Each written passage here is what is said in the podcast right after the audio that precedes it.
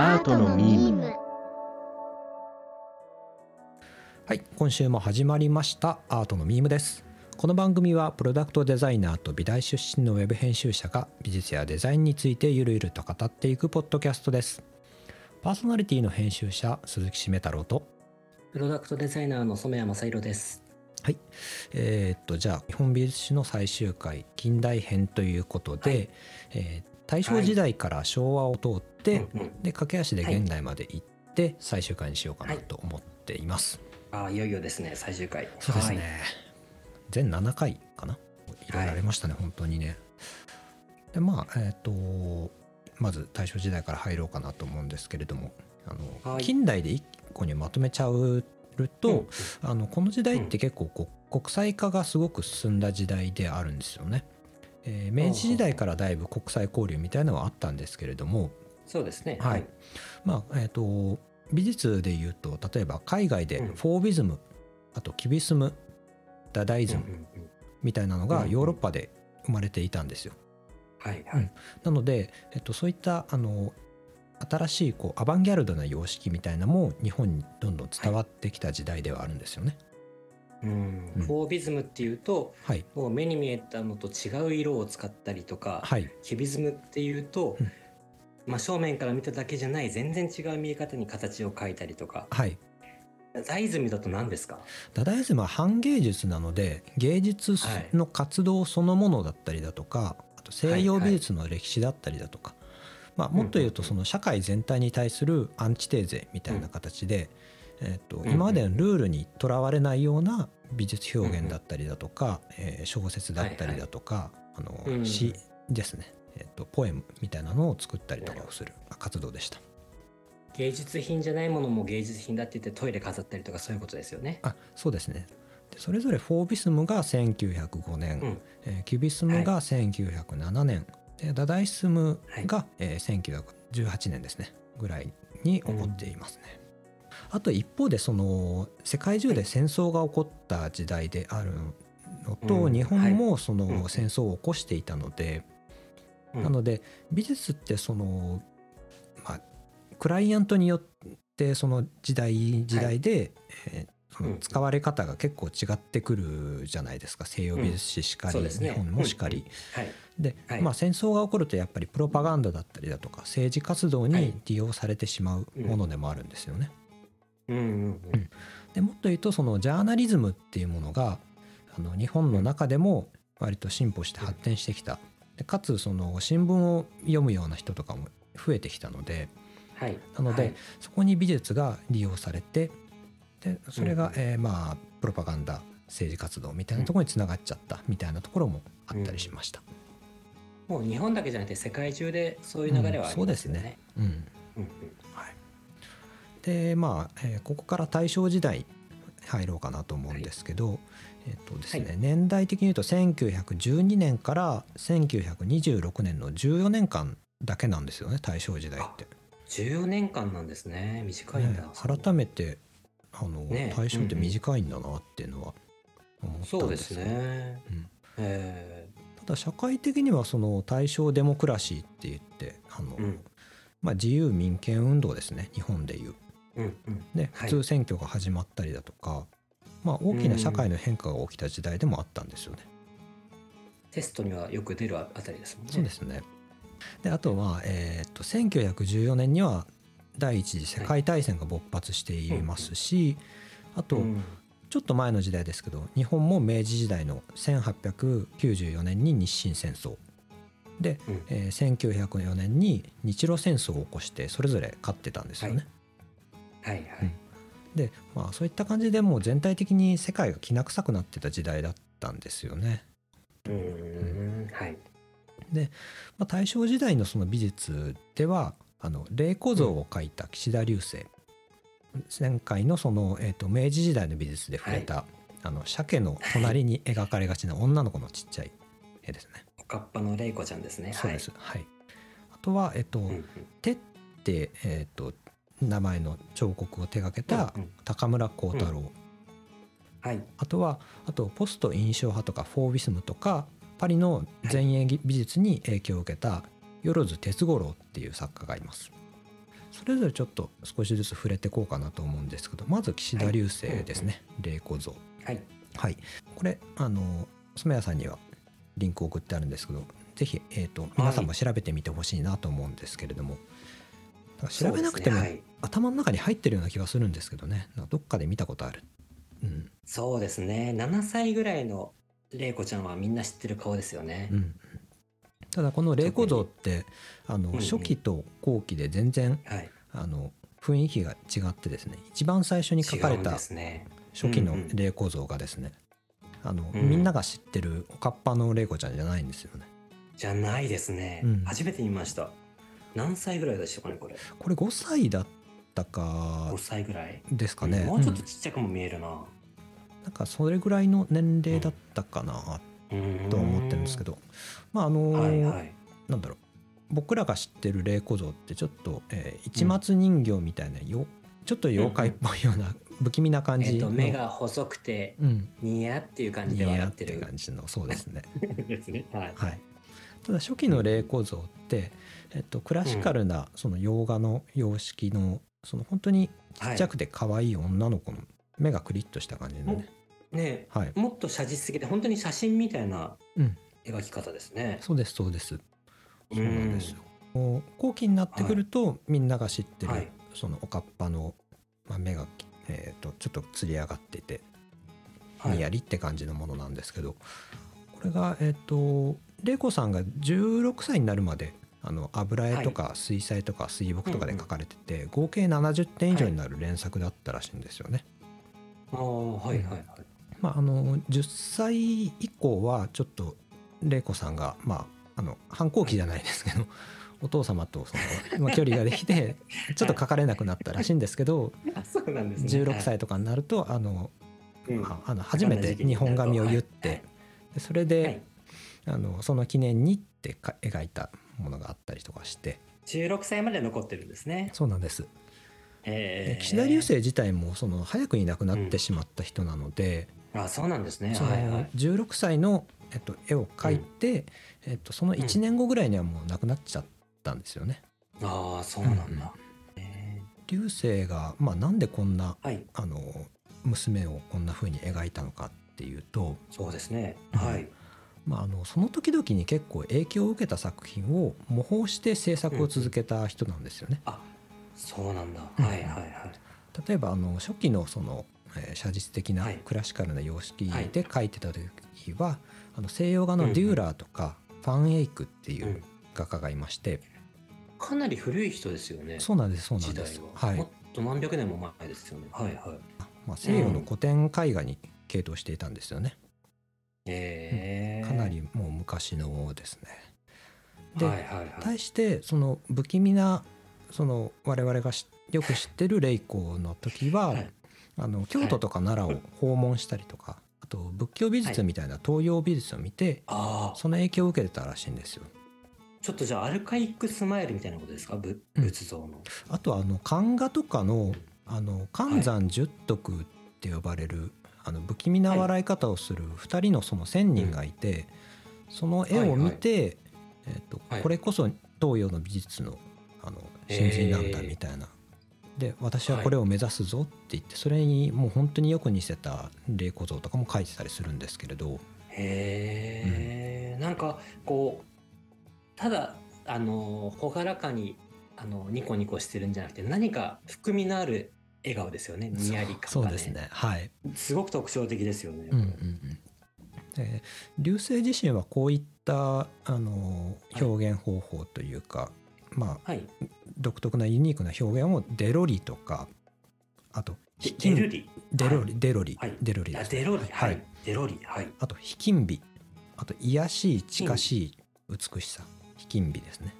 要は手に届かないような磨き抜かれた美しさではなくて、まあはい。身近なはい。ところにある美しさはいっていう意味合いもあるんじゃないですかね。引きんびっていうと。へえなんかこう必ずしも美しくないものでも美しさを感じたりすることってあるじゃないですか、ぐっと心に残るというようなうん感覚かな。そうそういう感覚に近いかな、美しくて感動するとか誰かにこうはい。教えたい。なんかこう誰が見ても美しいものではなくてはい。例えば、うん、汚れたその動物の毛皮を見てあなんか愛おしいな、ちょっと美しいかもなって思ったりだとか、うん。はいはい。うんはいはいはい。それぞれにあるとは思うんですけど引き美って。はい。はい。とまあそいう、うん、と何かそういう表現を、えー、と見出したってことですかね。そうですね。で見出してで自分自身もそっちの方向にこう、うん近づけていきたい、へー。描いていきたいっていうことで目指してたらしいんですけど本当にじゃあ成長ととねこの霊構造のちっちゃい頃なんか見るの初めてなんですけどうん本当に明らかにタッチが違うんでうんあの子供の成長と一緒に何かこう画家として何かをあの見だつかつかみ取ろうとしてたっていうことなんですかねうんいろんな実験的な。まあ、その時々のその自分の、うんと熱量じゃないですけどマイブームじゃないですけれど、まあその目指したいタッチ、表現方法っていうのがあったんでしょうね、きっとね。うん。うん。なるほどね。家族相手はやりやすいですもんね。いつもそうだけど、うん他の画家さんもそうだけど。マティスとかもそうでしたもんね。あの緑色の筋が入った、あの花の、うんうん。あれってうんうん。奥さんを描いたものだけど、うん。そうですね。はいはい。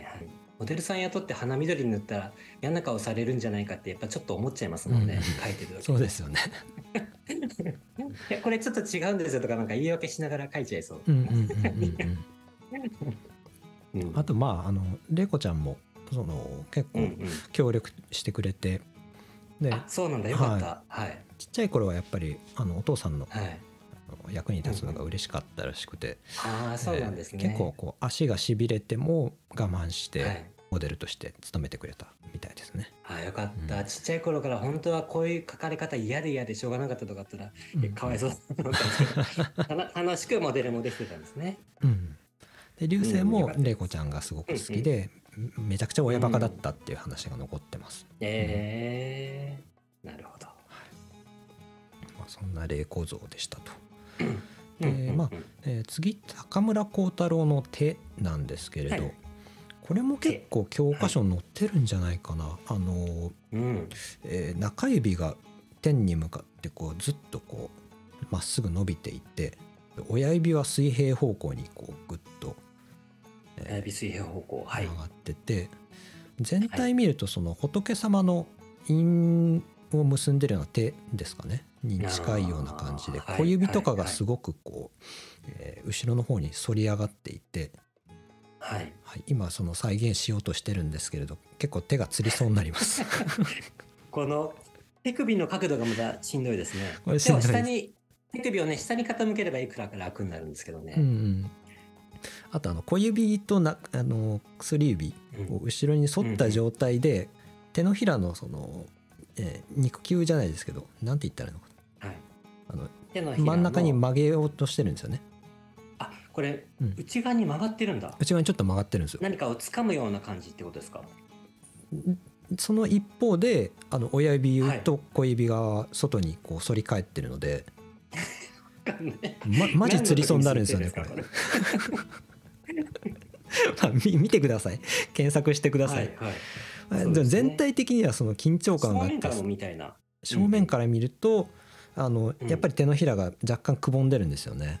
あそうなんだ。くぼんでるんですね、くぼんでるんですよ。へー。で後ろ側のえっと背面を見るとやっぱりこう、うん。えー筋が浮かび上がっているんですよね。無理してる筋ですねこのそうです筋そうです。うん。そうか。手の甲側しかちょっと写真的には見えないですけどちょっと丸みがあるんでこれは手のひらはくぼませつつっていうことなんですそうですそうです。うん。これはなんかでもどうやってこの時ってはい。この手はモデルはどうなってるんですか？あ誰か自分にやってもらうもの自分自身だったらしいです。自分でやっちゃ作ってみたいなことですか？じゃあ、はい。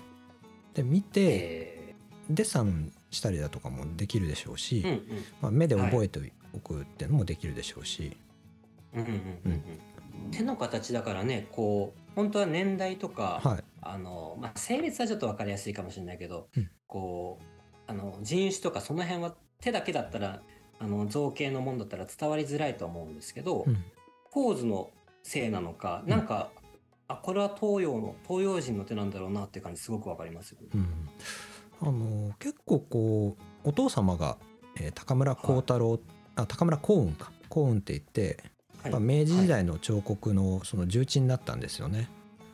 えー幸太郎自身も多分あの仏像とか見る機会とか結構多かったと思いますしなんかこう本当にこの幸太郎の手ってあの仏像の印というか、えー仏様がこう手を開いてこっちに見せてるような、はいはい。そういうような形にすごく近かったりするんですよね。なるほど、うん。仏像から連想されるものなのか？なこの東洋館っていうのは。うんうんさ、あとなんかロダンの影響とかもすごく受けてたみたいな話がありますね。はい。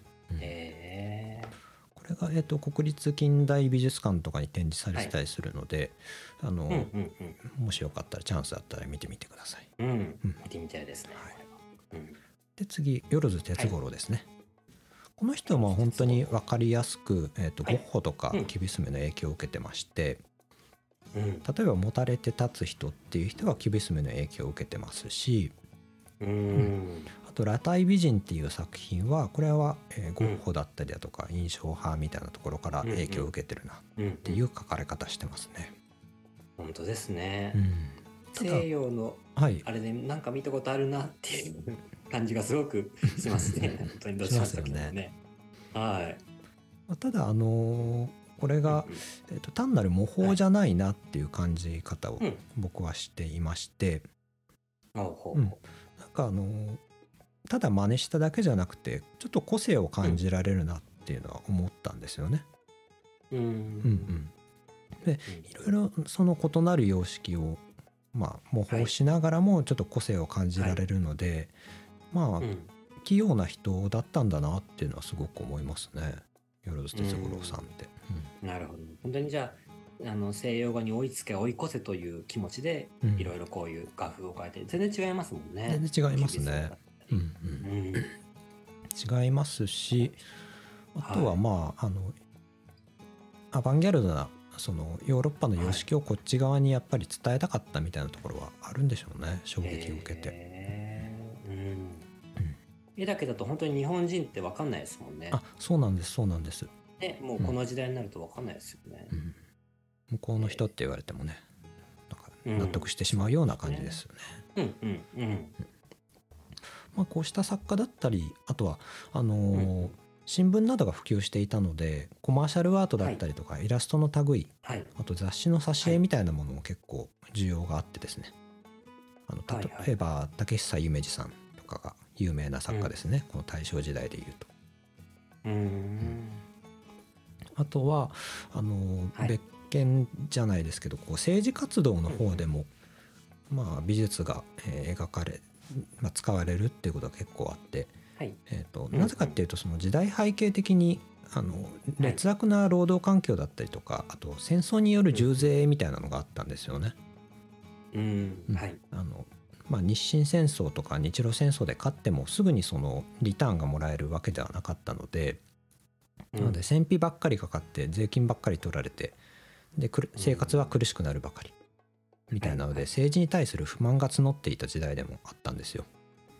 うん。ここであの自由民権化の運動が起こってうん。で、はい。あの社会主義とか共産主義とかも入り込んできてはい。でプロレタリア美術って呼ばれる労働者とか政治活動家を描いた絵とかも登場しています。えこれってあの、まあ、貧富の差とか労働者の日常が描かれた、えーとはい群衆画みたいなものに近いのかな。ーうんあの国立近代美術館とかで展示されているんですけれども、はい。まあ、あのここら辺はあのジャーナリズムに美術が影響されたケースとして、あのうんうん。ジェリコーのメディウス号のいかだだったりだとかあとうん。ドラクロワの民衆を導く自由の女神みたいなところもややっぱり社会のこの動きとかをともう情感たっぷりに描くみたいなところでうん似てます、似てるかなって僕は思いますね。うんうん確かにそうですね。うんうんここではい一回切っちゃおうかなと思います。はーい。はい。はい。えーじゃあここからはあの昭和に入ります。はい昭和元年なんですけど1926年ですね。で、えーっとシュールレアリスムってあのあったじゃないですかダリーとかがやってたあの美術の時計が溶けたり、そうですそうです。はい。時計が溶けたり、馬の足が長くなったりですかね。そうですあの無意識の領域を描いていくような美術ですね、うんうん。はい。えーそれが、えっと、1924年に起きてるので昭和元年の2年前に起きてます、うーん。でえーやっぱりそういったあの美術の新しい様式とかも、あの日本には入ってきてましたし、あとはい。同時期にですね、えー1930年代、岡本太郎も、はい。あのパリとかに滞在していました、うん。ただあのやっぱ昭和もすごくこういろいろな出来事があって例えば、えーはい。1929年には世界大恐慌が起きてるんですね、うーん。嫌ですね。はい。ニューヨークのあの株価が大暴落して、で、はい。もう当時世界あのいろんなところで貿易とかでつながっていたのでアメリカで失業者が大量に出て、その影響が、うん。あの海外のいろんな国に波及してでもいろんな国がこうどんどんどんどん貧しくなっていったんですよ。うーん。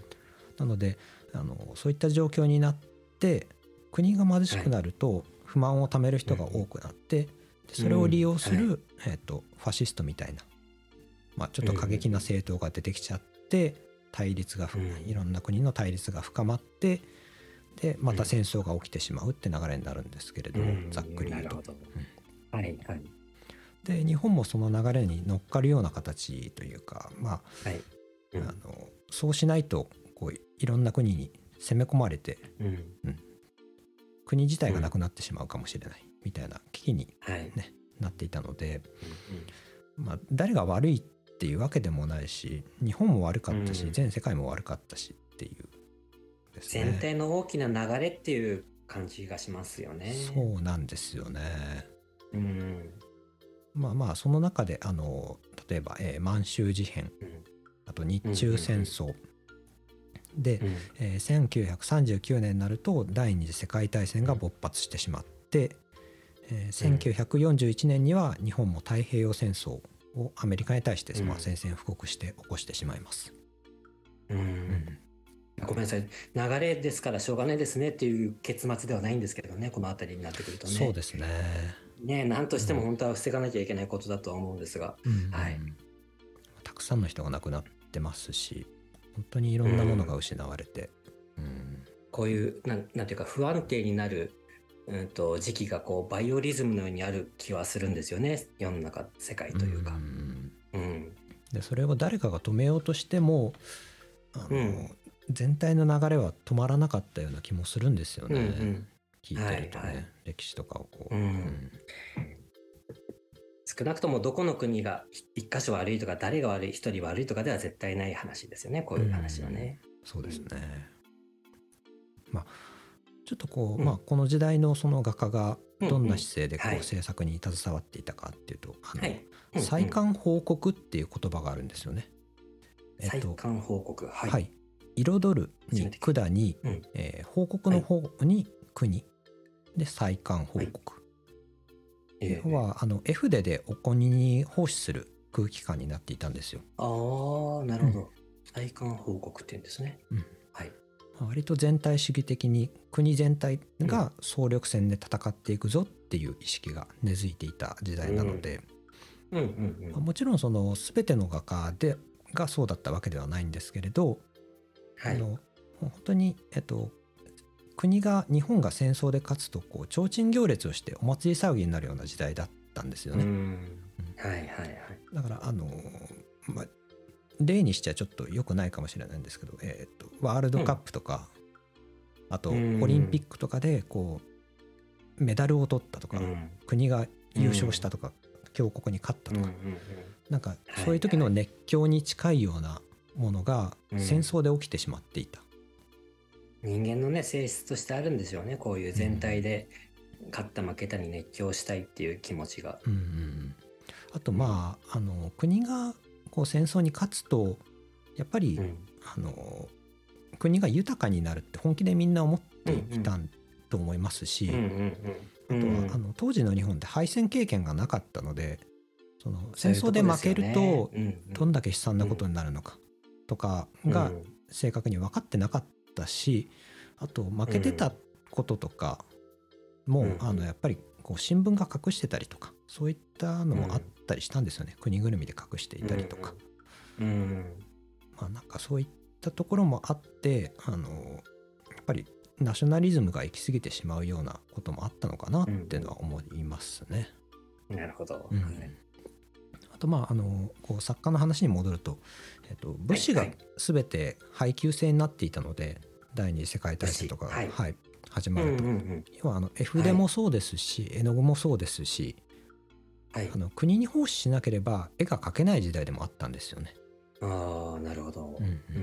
んなのであのやっぱり、えー何かこう、うん。国のために何かをしたいっていう意識も強かったでしょうし実際うん。絵を描くならば、その国の役に立たないと、そういった物資が、うんうん。あの流れてこないっていう、まあ、二重の理由があって、国のために絵を描くっていうのが当たり前の時代ではあったんですよ。そうなんですね。まあ、うん。きっと絵だけじゃなくて文章を書く人だってそうだと思うしうんこうそういうふうにしないと仕事にならないっていう状況だってもあったんですよねきっとうんうんね。うんうん。結構こう善悪ではなくて、まあ、うん。政治的なその立場とかもいろいろあったとは思うんですけれど割と自然に国のためにっていうのは、うん。思っていた人が結構いたっていう話は聞きますね。うん。うん。うんでまあそんないろんな画家がこう戦争画を描いていて、はい。えっとまあ、戦地の兵隊だったりだとか航空機の様子を記録して国に伝える戦争画っていうものが描かれていたんですよ。ああなるほど。多くはその一回その敗戦してからアメリカとかにはい接収されて、で今はあのはい国立近代美術館に収蔵されてあの預けられているんですけれどもその中であのレオナール・藤田として有名なあの藤田嗣治も戦争画を描いているんですよ。おおそうなんですね。はい。でいろんな画家があの戦争画を描いてこういった絵はもう全国に巡回して展示されてえーで、はい。あのやっぱりこう国の、まあ、国民の人たちのそのうん。まあ、全体主義みたいな意識をこう盛り上げるうんうん形に協力してしまったような作品とかも結構あったようですね。うんうんうんで、えっと藤田のその戦争画の中でまだこれは現物を見たことないんですけどいつか見てみたいなはいはい。っていう作品があってそれがあの「はい。アッツと玉砕」っていう絵なんですよね。アッツと島の名前ですかね？アッツと。アッツとまあえっ、と、はい。まあ太平洋の一つの島の名前ですけれど、うん、うん。はいはい。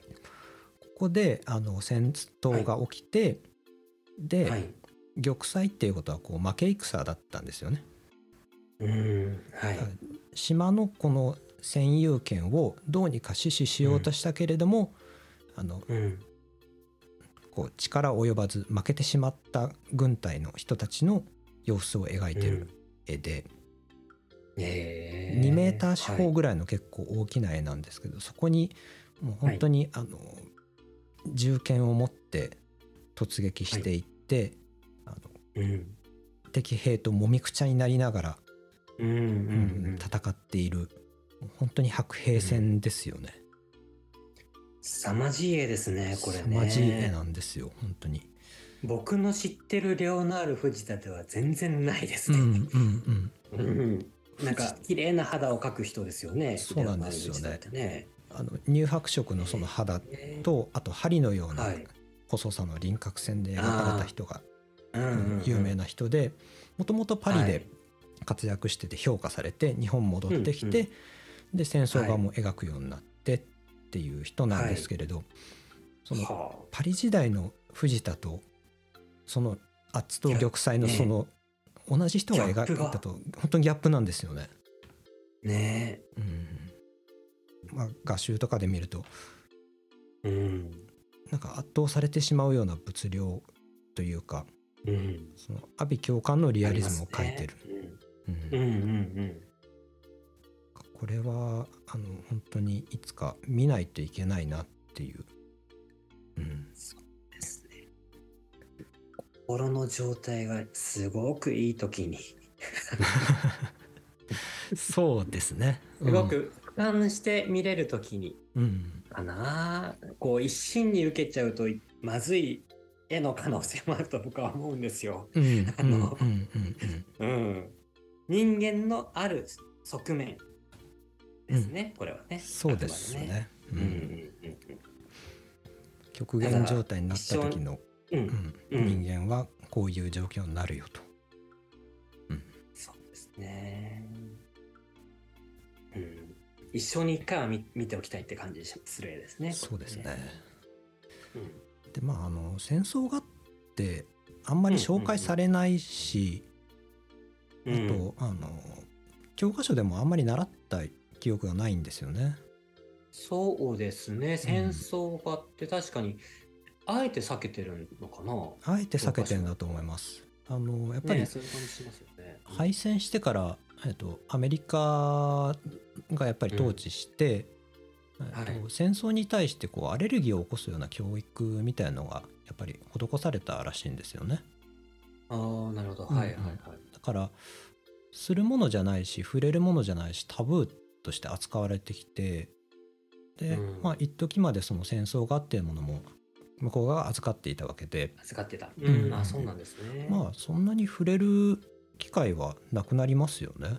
自然と。確かに。そうですね。で最近になってきてようやく、うんうん。あの再評価じゃないですけど見とくべきものだ知っておくべきものだっていう意識が芽生えてきたんだろうなっていうのは思っていて、うん、うん。はいはい。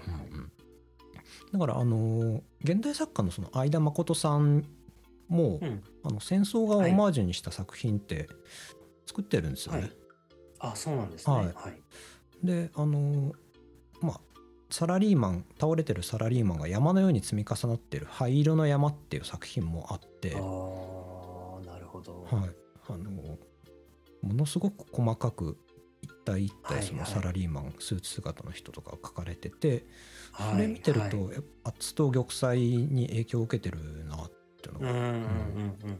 すごく思ったりするんですよね。どうしてもそう感じられますね、これはね。うんうんうん。うん襖絵でそのゼロ戦が8の字に回ってはい。で、うんニューヨークを爆撃するみたいな絵も描いていますし相田誠さんって、うん。うんうんうん。絶対多分灰色の山も戦争画に影響を受けてると思うんですよね。うん、そう思います。まあ、こんな絵もあったよ。あとまあ、うん。えーと時代が変わるとこういう利用のされ方もするんだよ。まあ、ただそれは、えー、と善悪で単に片付けるのはうんちょっと、うん、なんかいろんな、うん、簡単にこう片付けちゃいけないしこういろいろ考えるべきことかなというのはまあ、うんそういう意味で、えー、とちょっと紹介したいなと思いました。うん。はい、日本のね、その美術史としては、あの、大事なテーマというか、戦争だったり、あと原爆とかもね、絵いっぱい描かれてますけどね。うんうん。まあ、ちょっと話が重くなったのでまあこれぐらいにしておいて、ね。はい切り替えましょう。はい。はい。パラレルだよなやっぱり。はい。うんじゃあ戦後行きましょうか。んこの絵はちょっと、ちょっとね、だから、あの、聞いてくださってる方も、圧と玉砕は、あの、うんよし、今日調子がいいぞ。なんか、空も青い、みたいな日に。そうですね。調子がいい時に、うんうん、はい。疲れてない時ご飯が美味しく感じに、られて、空が青くて綺麗に見える日に、うんちょっと、ね、一つ見てもらうのがいいかなと思いました。そうですね。うん、うん。それがいいと思います。はい。で、えーここから戦後に入っていくんですけれども、はい。えー1945年に日本が敗戦したと。で、まあ、はいに明治時代からこうイケイケどんどんできた日本が一回スポイルされるんですよね。うん。うんんはい。で戦後ちょっと駆け足になっちゃうんですけれども岡本太郎はいはいをはじめあと抽象絵画を進化させた、あのアンフォルメルっていう様式を進めていった白髪和夫さん、はいあとうん反芸術運動の一つとしてボクシングペインティングみたいなことをした、うんあの篠原有司男さんですね。うん。あとは、えー、と制作の中におけるはい。作家の意識性みたいなものを排除しようとしたリ・ウーファンっていう作家の「モノ派」って呼ばれる、まあ、そういった様式も出てきましたし、はい。はい。はい、あとはあの日比野勝彦さんとかに代表されるようなニューペインティングって呼ばれる様式とかも出ましたと。これが、まあ、あの世界同時多発的に発生したアートムーブメントで新表現主義とも呼ばれていて、ではい。はい。えっとまあ、ミニマルアートコンセプチュアルアートみたいなものが西洋で流行っていたんですけれどはい。それに反発する形であの絵筆で、えー絵を描いてで暴力性とか死とか生とか夢歴史、はい。神話とかっていろんなイメージをこう画面に描き出すような活動だったんですよね。他には、えー、とそこから先にあのサブカルチャーを美術に飛び込んだ村上隆さん、はい。いろんな人がいろんなことを自由にしできる時代になってきたってことでもありますよね。そうね。いう戦争に引っ張られたりとか、うん。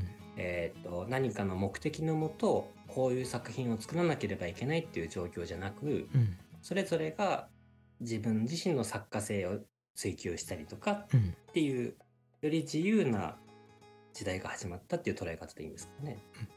あとはあのやっぱりこう美術に対する美術ですかね。前の様式を乗り越えて新しいことをしていこう、確立された様式に対して自分たちはこういうこと、はい。新しいことをするぞっていう意識がやっぱり強い時代だったと思うんですよ。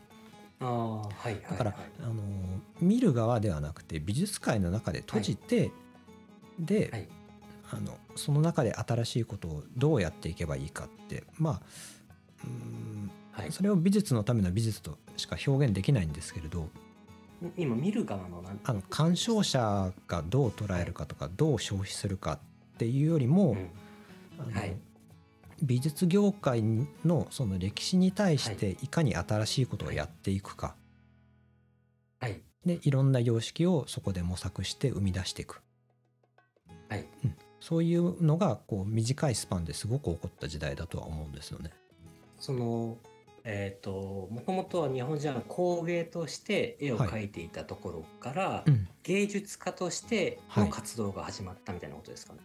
で始まって西洋のその、まあうん。パリで起きたとフォービスムとかキュビスムはい。とかの活動って要はあの、はい。今までの西洋絵画の歴史に対するそのうん。新境地を切り開く活動だったじゃないですか、うんうん。俺たちならこうはいい。うはい表現ができると。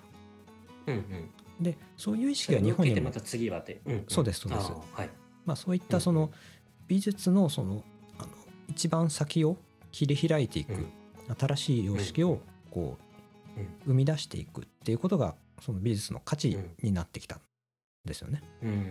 はい。それが日本にも入ってきていろんな様式が生まれたっていう図式になるんですけれど、であとはあの高度経済成長みたいなものだったりとかグローバリズムだったりだとか、そういったものも起きてましたからその時代の裏練りに呼応するようにその美術とはどうあるべきかっていうのが問われ続けてきた時代だったと思うんですよね。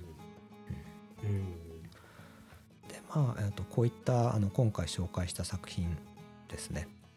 あの、はい。東京の国立 近代美術館に行くとあの明治大正昭和あとはまあ近代の作品とかももう戦後の作品とかも展示されてたりするので、あの流れが分かりやすいと思うので、一回行ってみるといいかなと思います。あの常設展安いんですよ500円ぐらいで入れるのでうんうん。でもう一日楽しめたりするのですごくいいうん、美術館だなと思いますね。うんうん。はい。えっ、とあとですね、あの話はちょっと変わってしまうんですけど、最後にえっ、とはい漫画とアニメとゲーム、これもね、漫画とアニメとゲーム。はい。うん、急に身近になりましたね。これね美術にするかとか今回取り上げようかってちょっと迷ったんですけど、はい。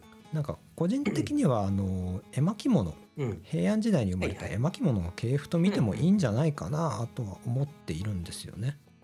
うん。はいはいはい。あの日本の美術ってずっとこう人が楽しむための工芸だった時代が長いんですよ。はい。うんうん。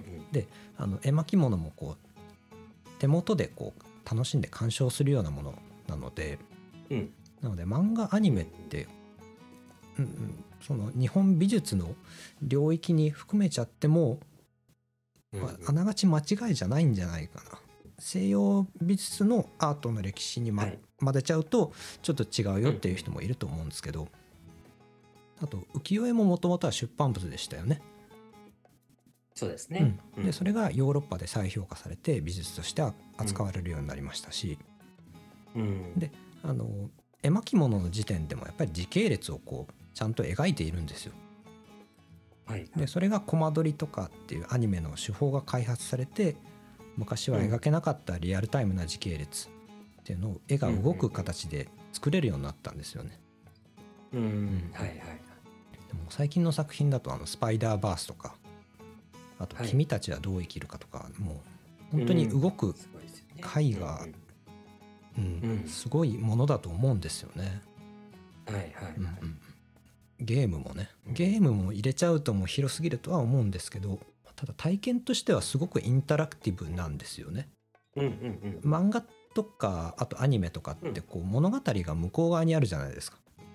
うんうん。うんでも、はい。あのゲームになると自分が物語の中に入って自由に選択して動けるんですよ。はい。で圧倒的なそのビジュアルの中で。うん。だからゲームも一つそのアートというにはちょっとうーん言い過ぎかもしれないんですけど含めすぎかもしれないんですけれど多くの人の価値観とか概念を変えてるっていう点では、うん、すごく評価していいものなんじゃないか。っていうのは思いますね。そうですね、うん。またこれはその前にこれのアートのミムの初めの方に話したアートとは何かとかはい、そういう話になってくるのかなと思うんですよね。うん。でなんかあの西洋もそうだし日本もそうだし、はい。聞いててうん。ちょっと不思議に思ってたのが、はい。その昔の絵ほどあの目的のために作られてるじゃないですか。はいはいはい。昔の例えばはい。えっと、例えば西洋で言ったら、うん。えっと、宗教戦争っていうのがあって、うんうん。キリスト教がカトリックとプロテスタントに分裂してしまって、はい。ぜひうちの方に入ってよっていうののうん。広告的な役割で絵が描かれたりとか、はい。あとはナポレオンの時代だったら、うんと俺は偉くて強くてかっこいいってやつみんなに知らしめるためにあの描いたりとか、うんうん。あとは戦国時代だったらあの何ですか背中のところに獅子金箔貼ったところに獅子の大きい獅子描いてうん。なんか多分俺を怒らせるとやばいぞ的なことを伝えたりとか、はいはい。それってすごく目的のために作られてるじゃないですか、うんうんうんつまりこれってなんかデザイン寄りのことだなってすごく思ってたんですよね。うん。はい。うん。目的を達成するためにあの作られやあの行われた仕事だなって感じがして。うん。で僕らの定義ではアートってこう世界の捉え方の表現だったじゃないですか。はい。うんうん。世界をあの作者がどう捉えたかっていう表現が、うん。えっとアートなんだっていうことだったけど、うん。今のこう歴史上のアート作品ってどっちかっていうとクライアントの発注のもと、うん。仕事として書かれた側面がすごく僕は強いなと思ってたんですよ。うんうんうんだけど、はい。えっと、現代人の僕らから見ると、はい。明らかにアートじゃないですか。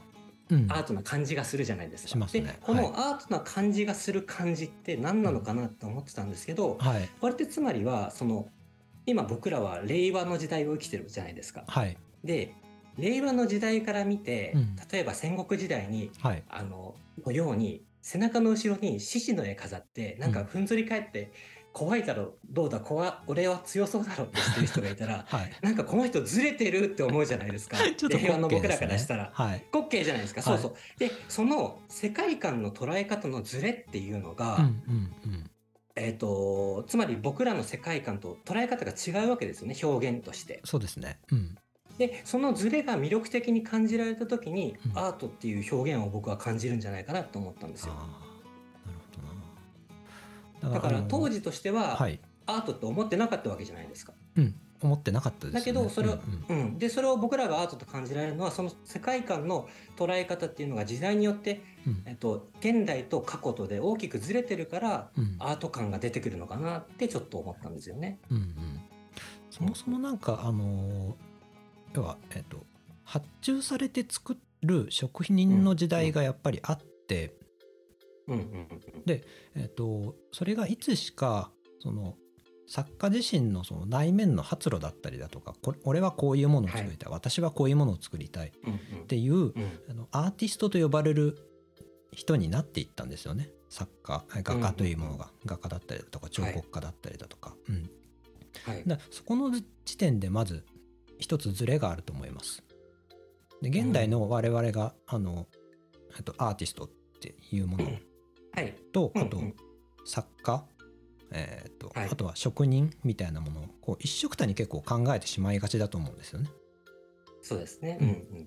でもあの時代が変わったらアーティストっていう概念がもうそもそもないし、美術という概念もそもそもなかった、西洋画、日本画っていう区別もなかったみたいなのを考えていくと、あの私僕らが見てるその日本美術史のその浮世絵だったりだとか、安土桃山時代の絵師のだったりとか、あれって結構誤解してることも多いだろうし、ねそういう感じますよね、うん。現代から一方的になんか評価してるようなところもあるんだろうなってね、思ったりしますよね。だからなんかこのぼ現代の僕らが感じているアート感とか芸術作品感っていうのは結構短い時間で作られた、うん。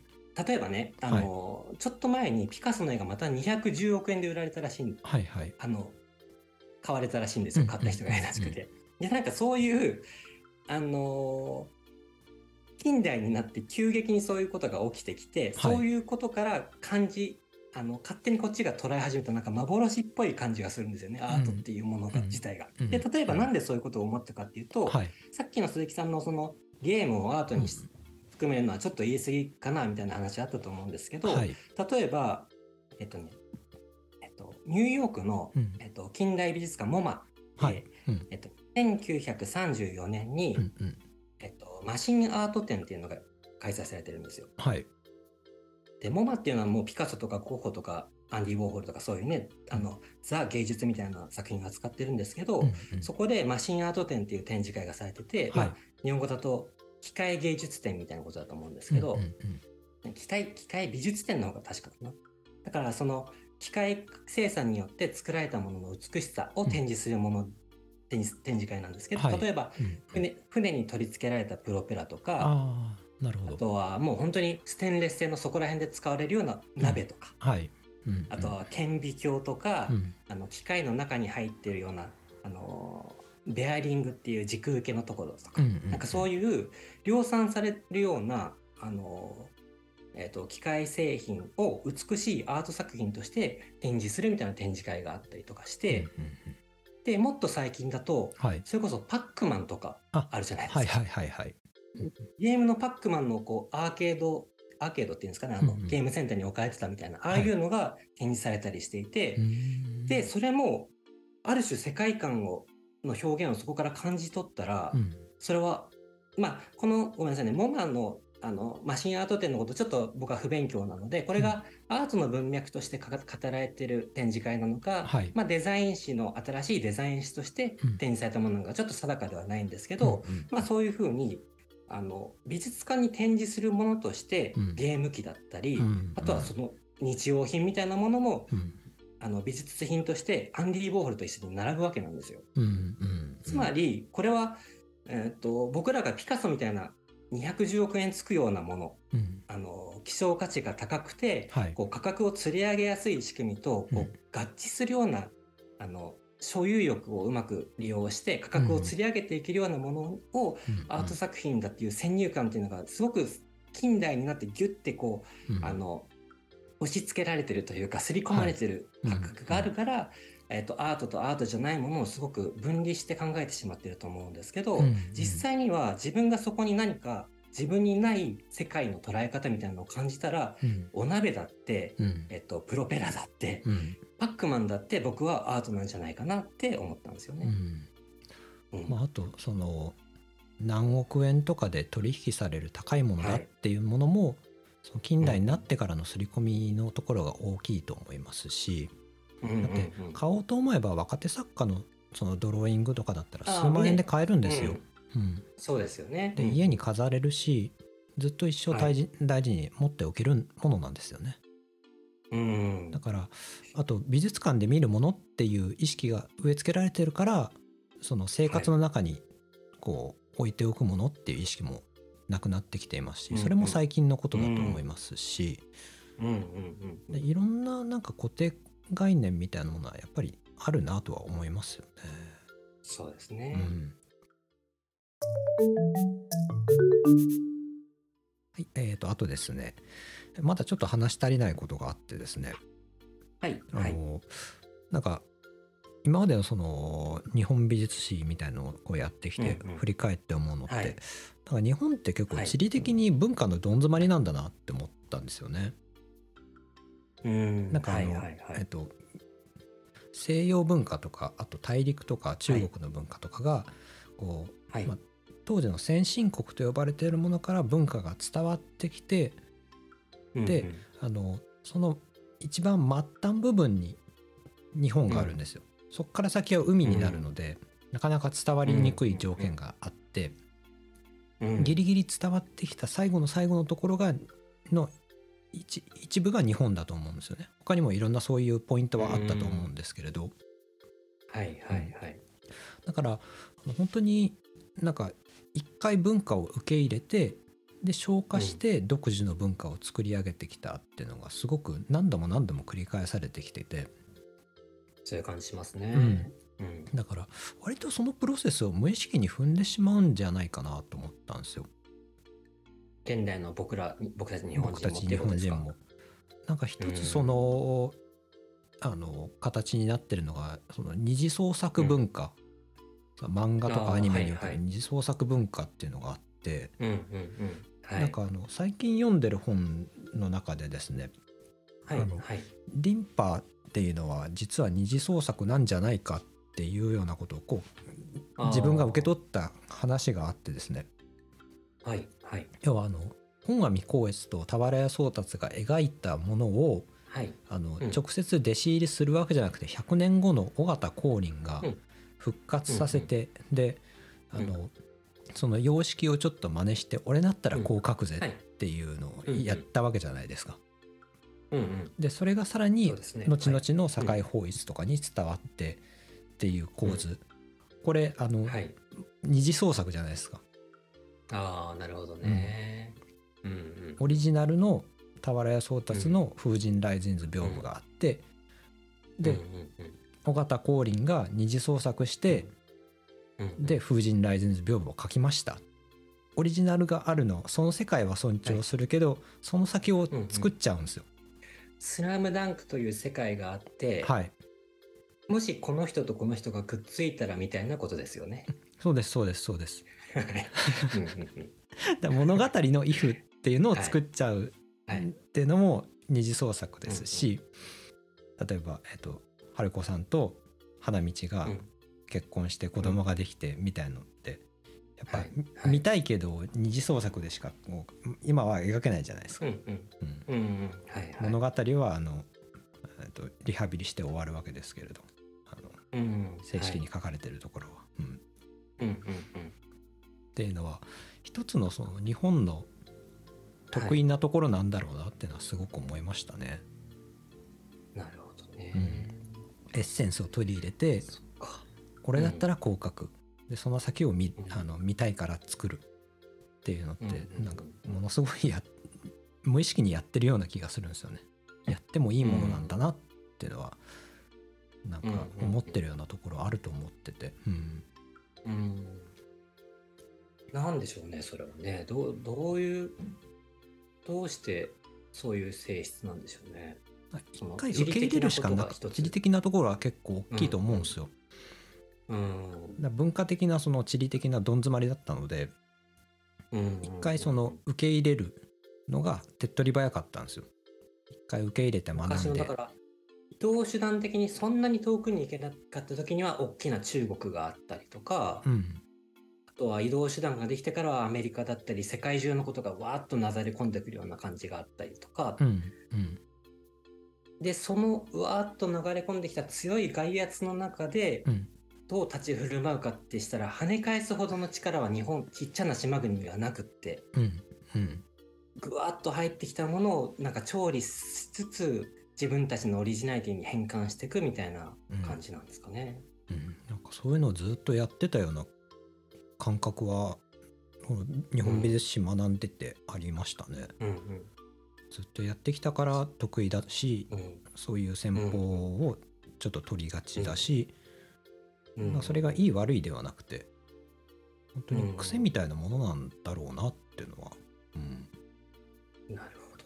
西洋なら西洋でそこでこう軸になって主流になって自分たちでこう積み重ねていく。で中国は中国でそこで積み重ねていく。日本はそういった積み重ねてきたその主流メインメインカルチャーのその外にちょっとやっぱり位置しながらそれを取り入れてメインカルチャーを取り入れて自分たちの文化を作っていくっていう流れはね本当に繰り返してるなっていうのは思いますよね。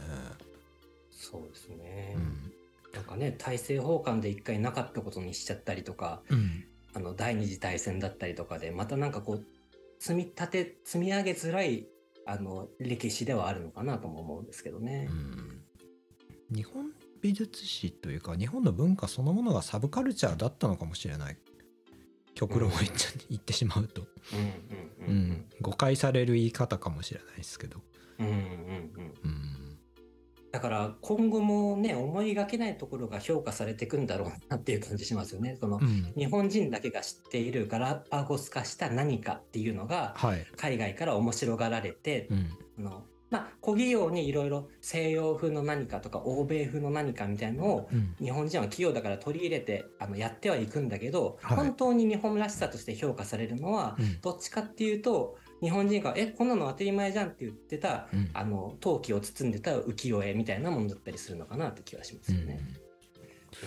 でいうと共済とかね川鍋共済とかすごく評価されそうな気がするんですけどねああねそうそうそうなんですよね。だからあのあのに日本の美術史として名前が有名だからとかではやっぱり見ない方がいいんじゃないかなって気はしたんですよね。うんうんこう知らない作品で面白いものたくさんあった感じもしましたし。うん、うんうん。うん、あと西洋画の方に慣れてしまってるとちょっと面白みが欠けてるなって思った有名な絵もあったりもしましたし。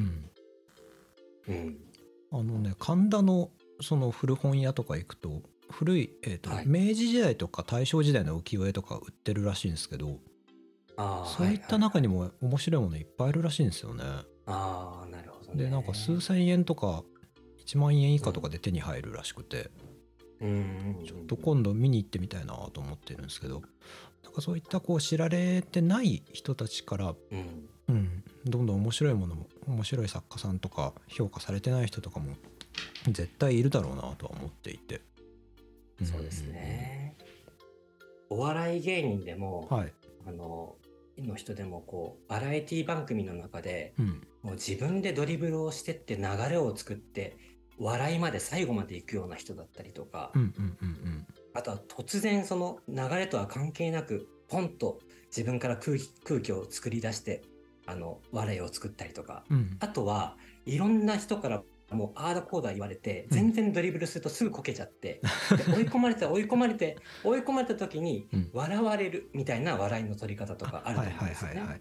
でなんかそれで言うと日本は、えっと例えば加納栄光さんタイプなのかなって気がしましたね。こうあの自分の思うような自分のペースでうん。話を持ってって展開させて笑いを取るっていうのはなかなかバラエティ、うんあのテレビ番組の尺では難しくって、うんうんいろんなバラエティの流れの中に巻き込まれて巻き込まれて、うん。で思いがけない一言みたいのがうん意外とみんなに評価され、あの自分では不本意なんだけど評価されてみたいな感じが すごくあって なるほどなんか。もう伸び伸びはしてないんだけど、うん。あのそういう活躍の仕方もあるじゃないですか。はい、そうですね。だから、だから、あれですね、あの、可能派なわけですね。可能。日本美術は 日本っていうのもの文化を、えー全世界のスパンで見てみると加納栄光さんみたいな可立ち位置能、栄光さんの可能可能派かな。うんですねうまいこと。ということでやってきました。アートのミームでした、えーこの番組は毎週月曜5時頃に更新しています。えー概要欄にご意見フォームを用意してましたしましたので、えーご意見ご感想あとはこんなテーマを話してほしいなどのリクエストなどはいお便りなども募集しています。あとはよろしければチャンネルの登録フォローあと高評価だったりも励みになりますのでよろしくお願いいたしまはい、すよ、ろしくお願いします。はい、ではお相手は編集者の鈴木しめ太郎とプロダクトデザイナーの染谷正弘でした。じゃあ今回も聞いてくださってありがとうございました、ではではどうもありがとうございました。